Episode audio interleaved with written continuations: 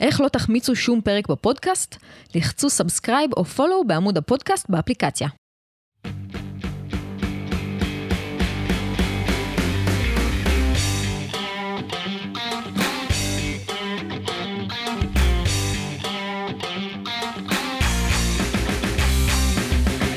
היי לכולם, אני מאיה קרול, כתבת שקוף. אה, היום אני מקליטה את הפודקאסט עם מיתר בן דוד, חבר טוב שלי ושותף שלי לדירה. היי מיתר. היי מאיה, מה שלומך? הכל בסדר. אז מיתר ואני נמצאים כרגע בבידוד, בגלל שהשותפה שלנו עם קצת חום. הבוקר היא עשתה בדיקת קורונה, ונקווה שהכל בסדר, אבל uh, לא יכולתי להיפגש עם אף אחד מצוות שקוף בגלל זה. אז אנחנו מקליטים ביחד היום. אז כמו כל דירת שותפים uh, שגרתית, שנמצאת בבידוד, סיימנו לשטוף את הדירה, uh, שטפנו ככה אפילו את הריפוד של הספה שלנו, והתיישבנו להקליט פודקאסט.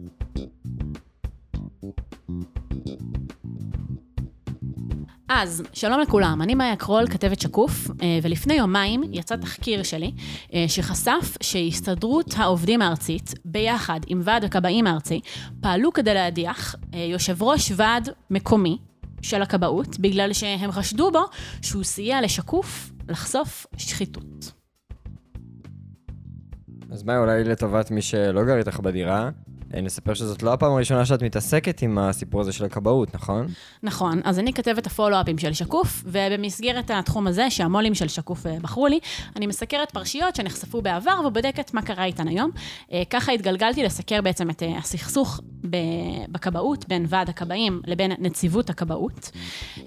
ולפני חודשיים, במסגרת כתבות הפולו-אפ על הכבאות, אני כתבתי תחקיר על אי סדרים בוועד הכבאים בעפולה, אי סדרים בניהול הכספים. מסתבר שהגזבר של הוועד הזה לשעבר, הגזבר ג', אה, גם העביר לעצמו בצ'קים אה, כמויות מאוד גדולות של כספים, לטענתו אה, עבור החזרי נסיעות. ובנוסף, היה שם איזשהו עניין של חתימה על צ'קים פתוחים, שזה כמובן התנהלות לא תקינה, ועוד כמה דברים, אתם מוזמנים להיכנס לקרוא. במסגרת התחקיר הזה, אנחנו גם גילינו שנפתחה חקירת משטרה על על אי הסדרים בהתנהלות ועד הכבאים אה, בעפולה, ובעצם איפה שהתחקיר הזה על ועד הכבאים בעפולה נגמר, התחקיר שאנחנו נדבר עליו היום מתחיל. והתחקיר הזה בעצם מדבר על ניסיונות השתקה של מי שהדליף לך את המידע הזה אה, מהכבאות? נכון, אז אני אגיד שאחרי שהתפרסם התחקיר על אה, אי הסדרים בוועד הכבאים בעפולה, אה, כבר היו עיניים שהופנו כלפי אדם מסוים. אה, שההסתדרות וועד הכבאים הארצי חשדו בו שהוא הדליף את החומר לשקוף. אה, ולכן הם פעלו כדי להדיח אותו. אה, ועל זה אנחנו נדבר בתחקיר של היום. על איך ההסתדרות בעצם מנסה לטייח ולהוקיע מתוכה אנשים שחושפים שחיתות ובעיות שמתקיימות אצלה. אז את התחקיר הזה אנחנו נחלק לשישה שלבים קצרים, אני מבטיחה, בשביל הנוחיות שלכם, כדי שתוכלו לעקוב יחד איתנו אחרי התחקיר. אז שלב א', המצוד אחר המדליף. אז כמו שאמרנו, לפני חודשיים אנחנו פרסמנו תחקיר שחושף התנהלות בעייתית בוועד הכבאים בעפולה. הגזבר ג' העביר לעצמו כספים בדרכים בעייתיות. אמ, מה מתברר? שהתחקיר הזה, ומה שנחשף בו, והרזולוציות שהצלחנו לרדת עליהן בתחקיר הזה, עורר את זעמו של ועד הכבאים הארצי, ולא רק של ועד הכבאים הארצי, אלא גם של ההסתדרות. מהקלטה שהגיעה לידינו, נשמע גורם בכיר בהסתדרות אומר שוב ושוב, כי הדלפת החומר עבור התחקיר של שקוף היא חמורה מאוד. הוא מספר שההסתדרות שוקלת להקים חקירה כדי לאתר מי הדליף את החומר לשקוף. בנוסף, יש לנו התכתבויות של אותו גורם, שגם מנסה לבדוק שוב ושוב מי הדליף את החומר לשקוף. בהקלטה הגורם הזה מסביר שהעונש למדליף יהיה הדחה מראשות הוועד, במידה והוא יושב ראש הוועד, אה, או מהחברות בו, אה, על סעיף שנקרא אי קבלת מרות ההסתדרות. אה, גורם נוסף שדיברתי איתו, אמר שפנייה לתקשורת נחשבת בעיני ההסתדרות כחתירה תחת ההסתדרות. אז עכשיו מפה עולה חשש שהשימוש בסעיף אי קבלת מרות הוא נוהל בתוך ההסתדרות שהמטרה שלו היא להדיח חושפי שחיתות. זאת אומרת, כל מי שמרים את ראשו כדי להצביע על איזושהי בעיה ויוצא עם זה לתקשורת, ההסתדרות אומרת, אתה לא מקבל את מרות ההסתדרות, אתה חותר תחתיה, והיא מדיחה אותו. אז מה את בעצם אומרת לי, שיכול להיות שההסתדרות מבינה שיש פה איזושהי בעיה בהתנהלות, במקום לטפל בבעיה, היא מחפשת מי הדליף אותה? בדיוק כך. ומכאן אנחנו עוברים לשלב ב'. שלב ב', חקירת משטרה נפתחת, אך החומרים מגיעים לחשוד. אז שבועיים אחרי פרסום התחקיר על ועד הכבאים בעפולה, הגיע לידיי סרטון. מה רואים בסרטון? שני כבאים, הם חברי ועד עפולה הקודם של הגזבר ג', אה, מגיעים לתחנת עפולה, ומעמיסים על הרכב שלהם שני ארגזים עם קלסרים. הקלסרים, אה, מתברר שבתוכם מסמכים וקבלות שנוגעים לניהול כספי הוועד ב-2018-2019, שעליהם כתבתי את התחקיר הקודם, כן?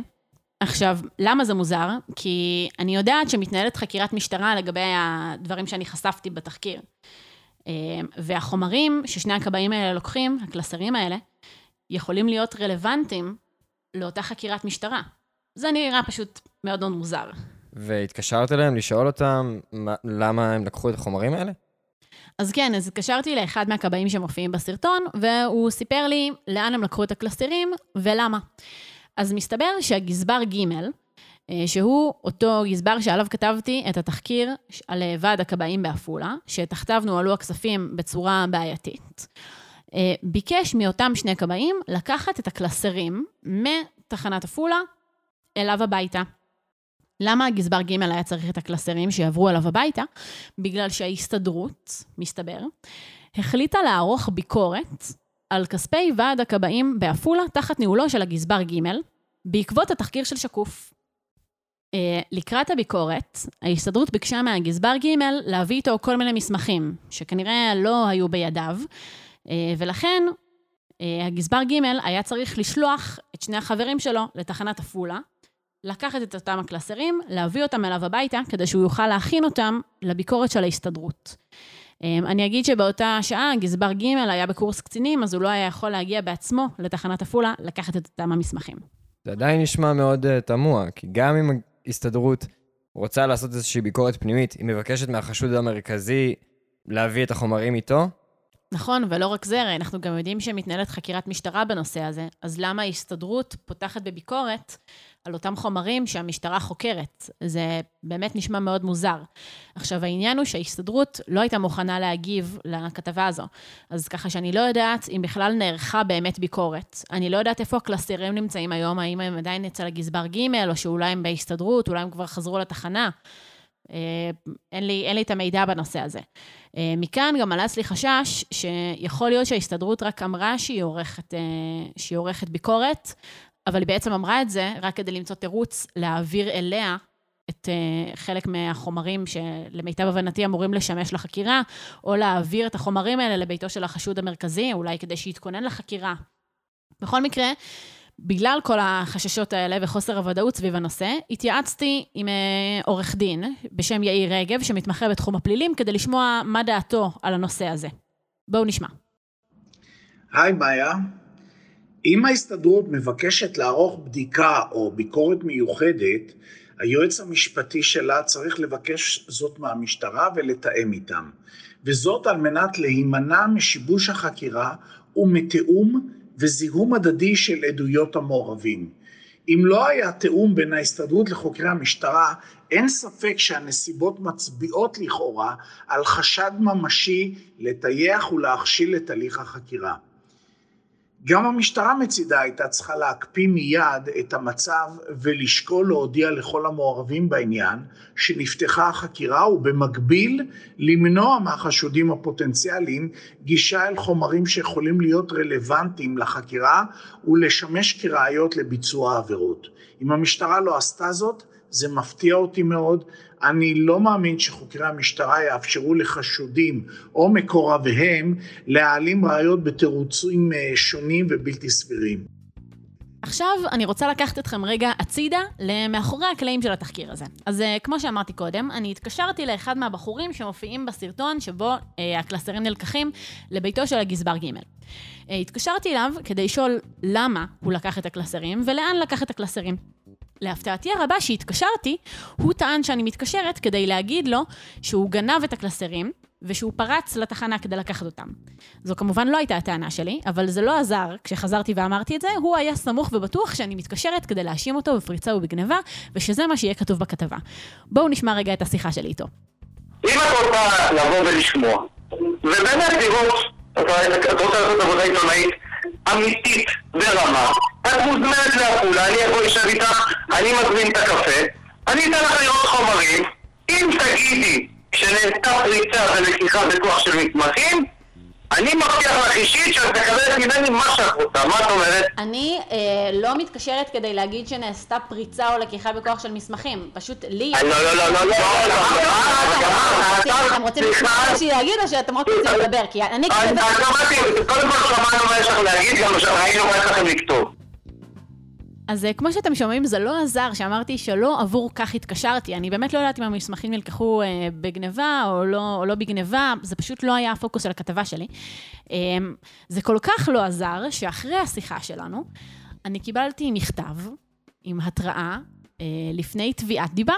בו בסעיף 11 נכתב מרשי מצפה לפרסום כתבה המבהירה את כל האמור ומפורט לעיל, שכן השמועה שיצרת בדבר היותו פורץ וגנב כבר עשתה כנפיים.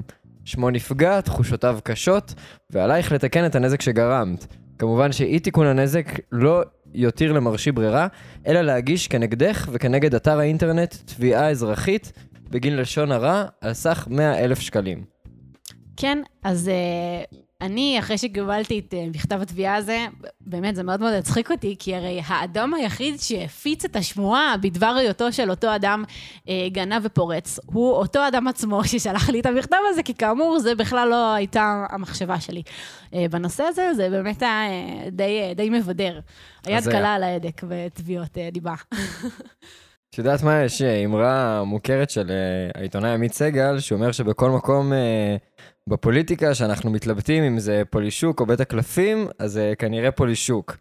עכשיו עולה פה השאלה, אה, בהקשר הזה, האם זה פולישוק, באמת כמו שאמרת, וזה משעשע ומדובר בטעות אה, מוחלטת שלו, או שאולי היה פה איזשהו ניסיון להכשיל אותך בלשונך ולגרום לך להגיד שהוא פרץ וגנב כדי להאשים אותך במשהו שלא טענת מראש, ואז זה כבר, אנחנו לגמרי בבית הקלפים. מעניין. מעניין. טוב, אז מכאן אנחנו עוברים לחלק ג'. חלק ג' פיצול הוועדים במטרה להעיף את המדליף. טוב, אז חזרנו לסיפור של התחקיר. אנחנו מבינים בעצם שההסתדרות פעלה כדי להדיח את מי שהיא חושדת בו כמדליף של הפרטים מהתחקיר הקודם. איך היא עשתה את הדבר הזה? אז החשוד המרכזי בהדלפה על ידי ועד הכבאים הארצי וההסתדרות הוא בחור בשם א', שהוא יושב ראש ועד הכבאים של עפולה. א' נבחר לתפקיד שלו בבחירות דמוקרטיות, יש לציין, רק לפני חצי שנה, בדצמבר האחרון. ככה שבחירות חדשות לא נראות באופק. אז איך ידיחו את א' מתפקידו? הדרך להדיח ועד מכהן הוא על ידי איסוף של מספיק חתימות אה, של העובדים, שיגידו שהם רוצים להדיח את הוועד שיש עכשיו ושהם רוצים בחירות חדשות. אז באמת, ממש מספר ימים לפני אה, פרסום תחקיר שקוף על ועד הכבאים בעפולה, אה, אחד מהעובדים בתחנה שם, שנקרא לו הכבאי כף, פרסם מכתב. במכתב הזה הוא אומר שהגיעו מים עד נפש, חייבים לפצל את הוועדים כמה שיותר מהר. זה פשוט לא עובד, כך לדבריו. אה, והוא אומר שוועד עובדים מאוחד הוא כישלון מהדהד, הוא לא מסביר בדיוק למה הדבר הזה הוא כישלון מהדהד, ואם זה כישלון מהדהד, למה הפתרון הוא פיצול של הוועדים.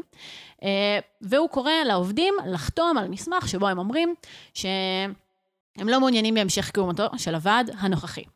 עכשיו, הפיצול הזה שהוא מדבר עליו, זה בעצם מה שמאפשר להם להדיח את, ה... את היושב ראש המכהן ולעשות uh, בחירות חדשות? בדיוק.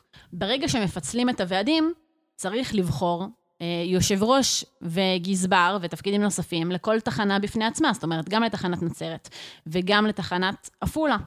אה, וככה אה, יצליחו להדיח את היושב ראש הנוכחי המכהן. בסופו של דבר, אותו עובד כף לא הצליח לאסוף מספיק חתימות.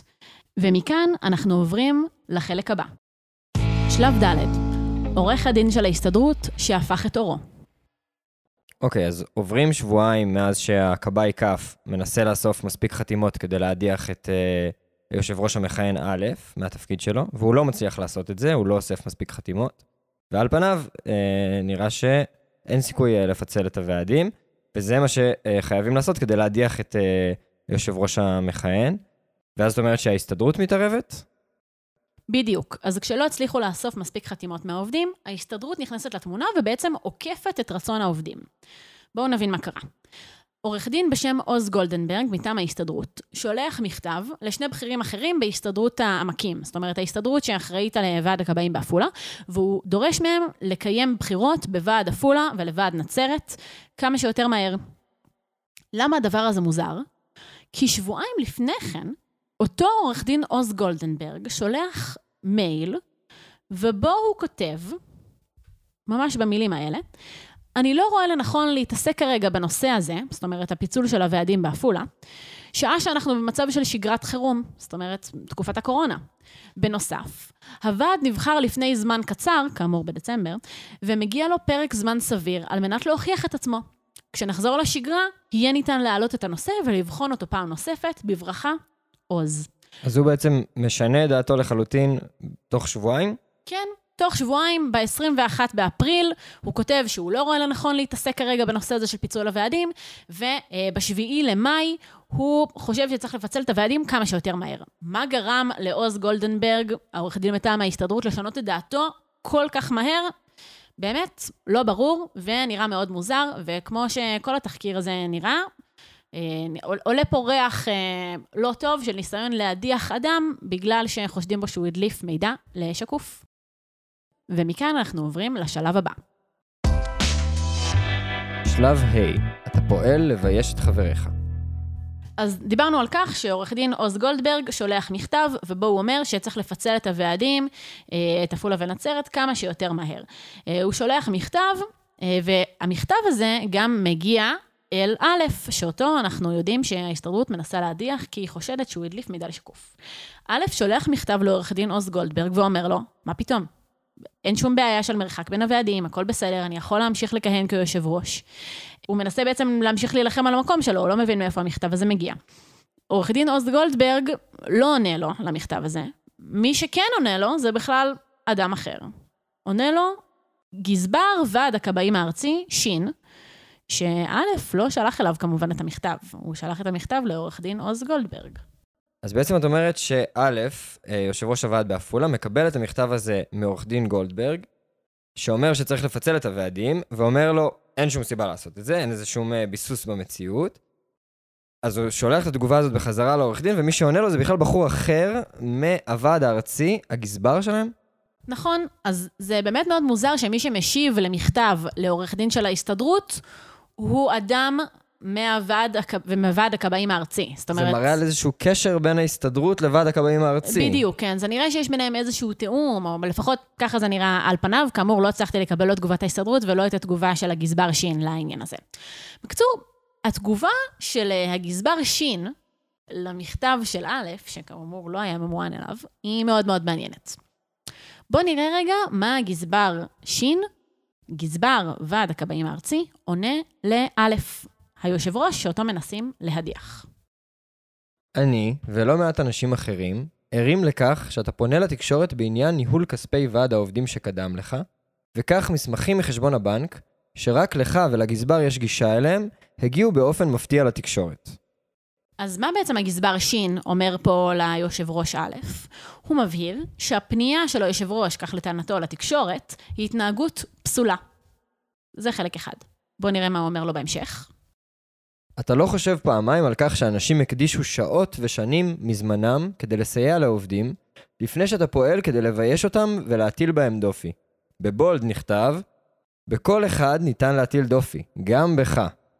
אבל זו לא התנהגות. נבחרת לשמש כיושב ראש ועד העובדים, תעסוק בזה. בקידום זכויות העובדים, לא בהכפשות. אז הגזבר שין גם חושף כאן את החשד שא', הוא לדעתו זה שפנה לתקשורת כדי לחשוף שחיתות. עכשיו, הוא מבהיר שהדבר הזה לא מקובל עליו. הוא, כמו שהוא אומר, זאת הכפשה, זו הטלת דופי.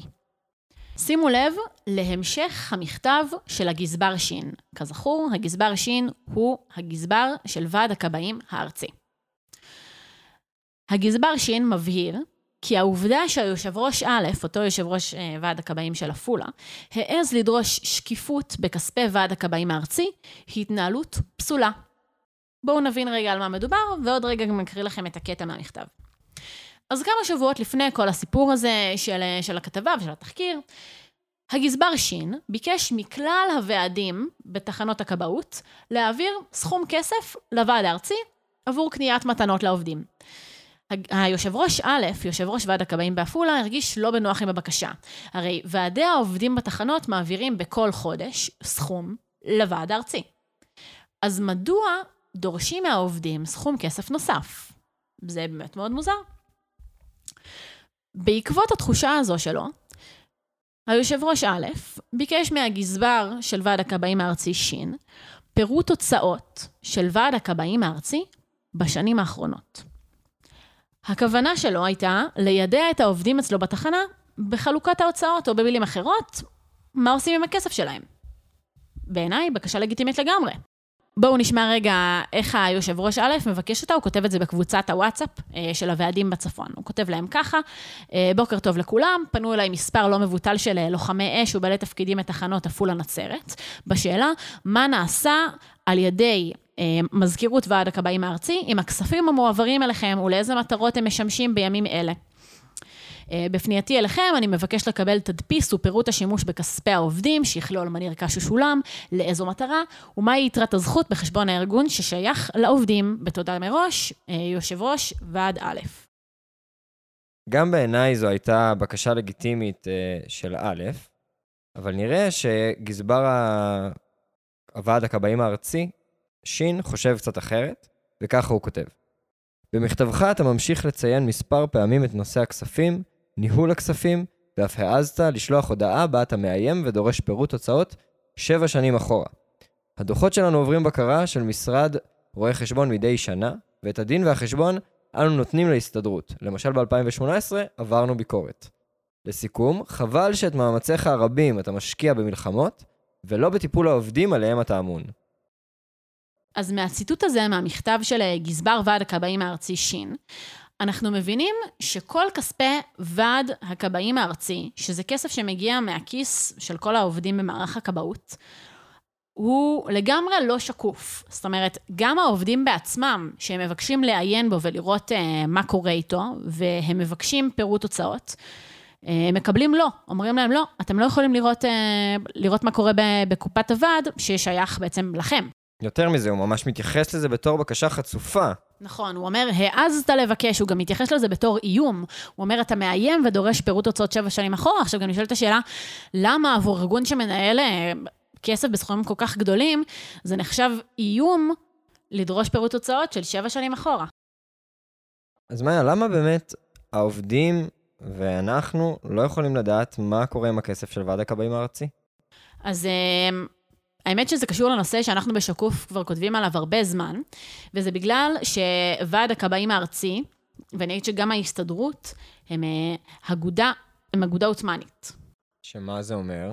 בעצם מדובר כאן על איזושהי פרצה בחוק העמותות, שמאפשרת לארגונים מסוימים, שעל פניו היו צריכים להיות uh, עמותות או חברות רשומות, uh, להתנהל תחת הגדרה משפטית אחרת, שנקראת אגודה עות'מאנית. זה בעצם סוג של ארגון שאינו מחויב בשקיפות, והמדינה לא יכולה לערוך עליו ביקורת. אה, הוא גם לא כפוף לחוק חופש המידע. אה, זה בעצם ארגונים שיכולים להתנהל בחשיכה לחלוטין, גם אם חלק מהכסף שלהם מגיע מכספי ציבור. לכן, אנחנו לא יכולים לדעת מה קורה בחשבון הבנק של ועד הכבאים הארצי, אה, ולא לדעת מה קורה בכסף של, של ההסתדרות, וגם לא מה קורה עם הכסף של הוועדים בתחנות, למשל, תחנות הכיבוי. אני אגיד בתור הערת צד שזה נושא ששקוף נלחמת עליו כבר הרבה זמן, על השקפת האגודות העות'מאניות. אמ, אנחנו עובדים על זה היום מול שר, שר המשפטים אבי ניסנקורן, כרגע הוא לא מגיב לפניות שלנו, בגלל שהוא טוען שהוא עדיין לא גיבש דעה בנושא הזה, שזה מוזר, כי הוא היה יושב ראש ההסתדרות, שהיא האגודה העות'מאנית הכי גדולה בישראל היום. בכל מקרה, אנחנו עובדים על זה ומקווים שכבר בזמן הקרוב האגודות העות'מאניות יושקפו ויוכפפו לחוק חופש המידע. אמ, אני חושבת שבעצם הסיבה שאנחנו מגלים כל כך הרבה אי סדרים בכספים של ועד הכבאים וניסיון להשתיק ולטייח מקרה שחיתות, זה בגלל שהאגודות העות'מאניות הן לא כפופות לחוק חופש חופש המידע. וכשדברים הם לא שקופים, אז תחת החשיכה יכולה להסתתר אה, המון המון שחיתות, ויכול, ואפשר לטייח המון בעיות. אה, כל עוד באמת העובדים לא יכולים לדעת מה קורה עם הכסף שלהם, אפשר לעשות בו מה שרוצים. אוקיי, okay, ומכאן אנחנו מגיעים uh, לשלב האחרון. שלב ו', התוכנית הושלמה. אוקיי, okay, אז בחזרה uh, לסיפור הדחתו של החשוד בהדלפה א', שהיה יושב ראש ועד הכבאים של עפולה, דיברנו על זה אה, שהכבאי כף ניסה לאסוף אה, מספיק חתימות אה, במטרה לפצל את הוועדים, ולא הצליח לעשות את זה.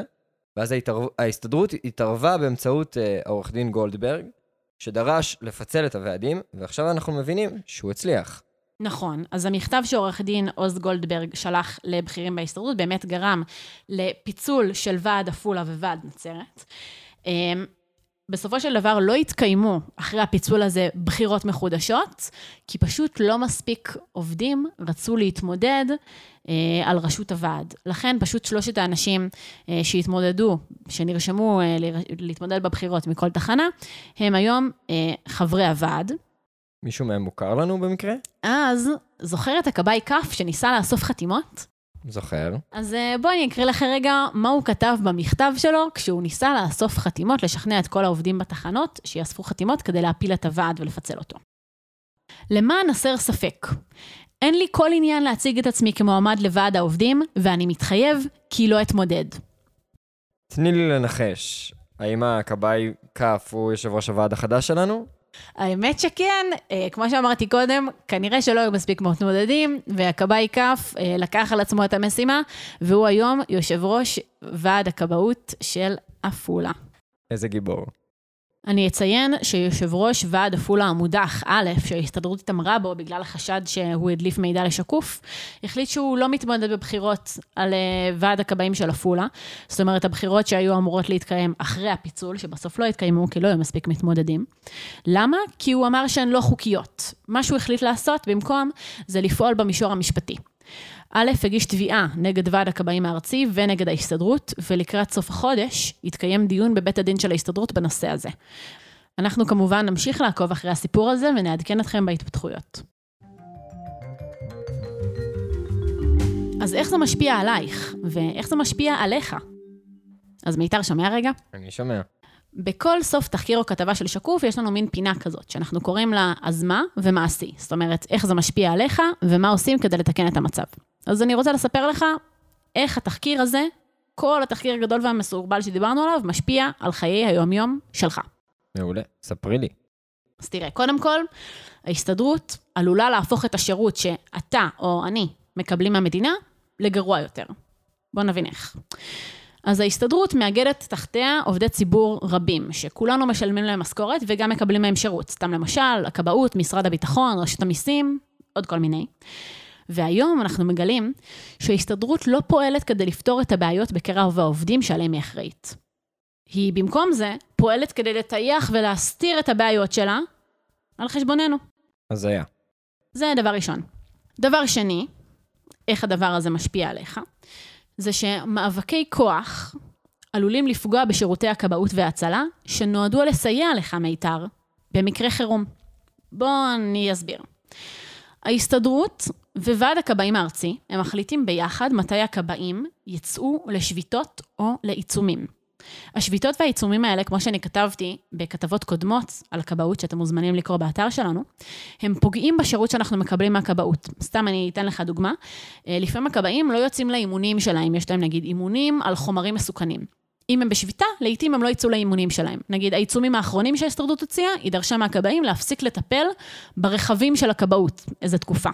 וזה עלול ממש לפגוע בכשירות שלהם. נכון, זה עלול לפגוע בכשירות שלהם, זה עלול לפגוע בכשירות של הרכבים. אפילו דיברתי עם אה, איזשהו כבאי, והוא אמר לי שהוא פשוט לא מבצע את ההוראות האלה מרוב שהן מופרכות, ויודע כמה הן פוגעות ב, ביכולות שלו ככבאי ובשירות שהם מקבלים.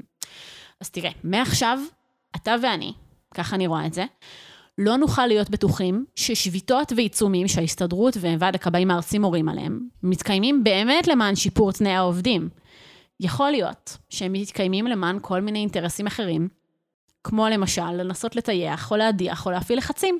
זאת אומרת, משתמשים בכוח שלהם כדי לשפר את התנאים של העובדים, כדי לעשות כמה דברים אחרים שלא בהכרח קשורים לזה ובכלל לא קשורים לשיפור התנאים של העובדים. אוקיי, okay, זה באמת נשמע חמור. מה אפשר לעשות כדי לשפר את המצב?